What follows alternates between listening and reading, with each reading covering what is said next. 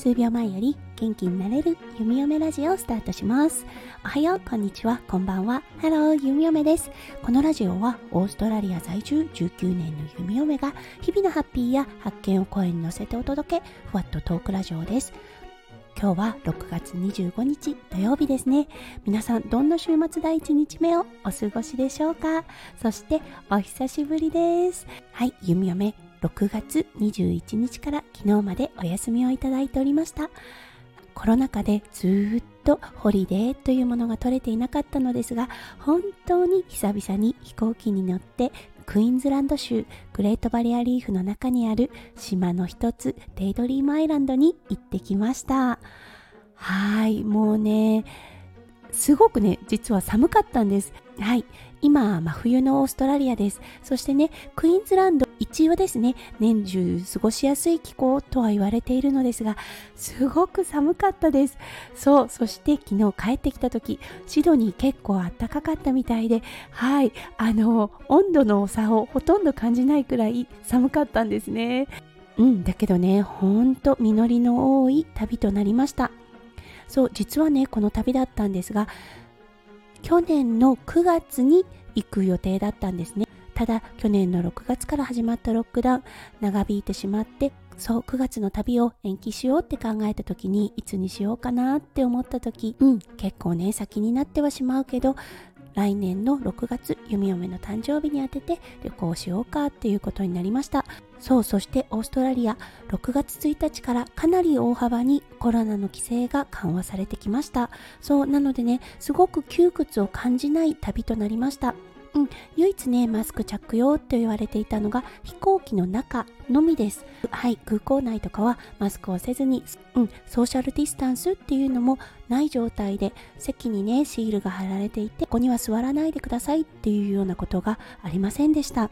そう。なので飛行機以外はもう普通の生活が戻ってきたなといったような感覚になりました。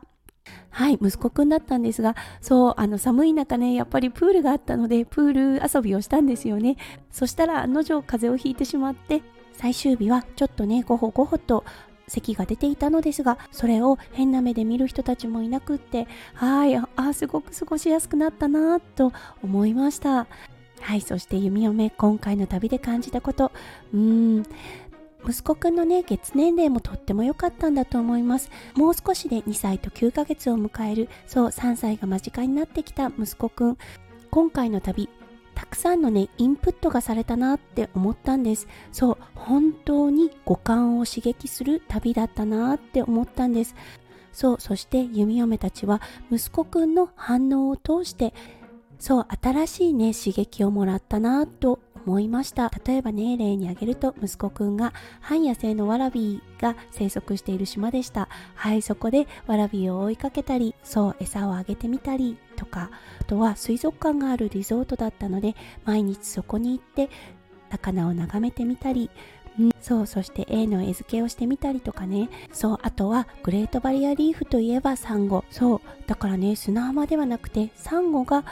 波打ち際にあるような状態でした。息子くんにとっては格好の遊び場ですよね。サンゴを投げてみたりサンゴを落として割ってみたりそうカチカチと音を鳴らしてみたりとかね。もう本当に見ていてすごくたくさんのね刺激を受けているなって思ったんです。そうそしてねリゾートにあるハイキングコースにも行ってきました。うん、結構ね本格的なハイキングコースで息子くんはそう岩の間をよじ登ったりうんまっすぐな道ではなかったので木の根とかがね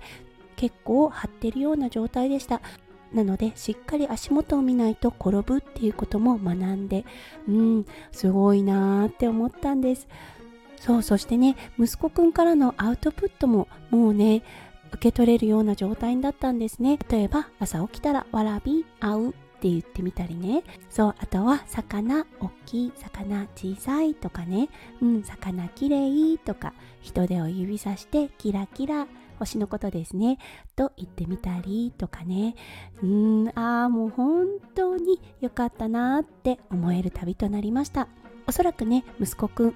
大きくなってから今回の旅を思い起こすことはできないと思うんですが。うんだけど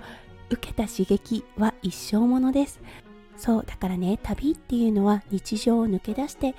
たくさんの刺激を新しい刺激を受けるためにあるんだなってそう弓嫁は息子くんを見ていてすごくそれを感じました。はいということで一生ものの体験がたくさんたくさんできました。うんきっとね動画を見たりした時に息子くんちょこちょこと思い出せるんじゃないかなって思います。はい寒い中ではありましたが弓嫁もエメラルドグリーンの海に囲まれてうん目がねとっても癒された日々を過ごすことができました。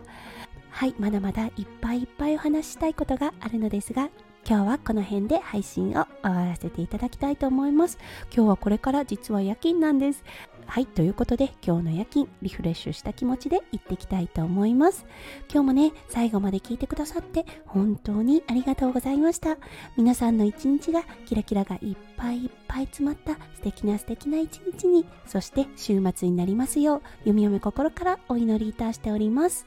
それではまた明日の配信でお会いしましょう。数秒前より元気になれる弓嫁ラジオ、弓嫁でした。じゃあね、バイバーイ。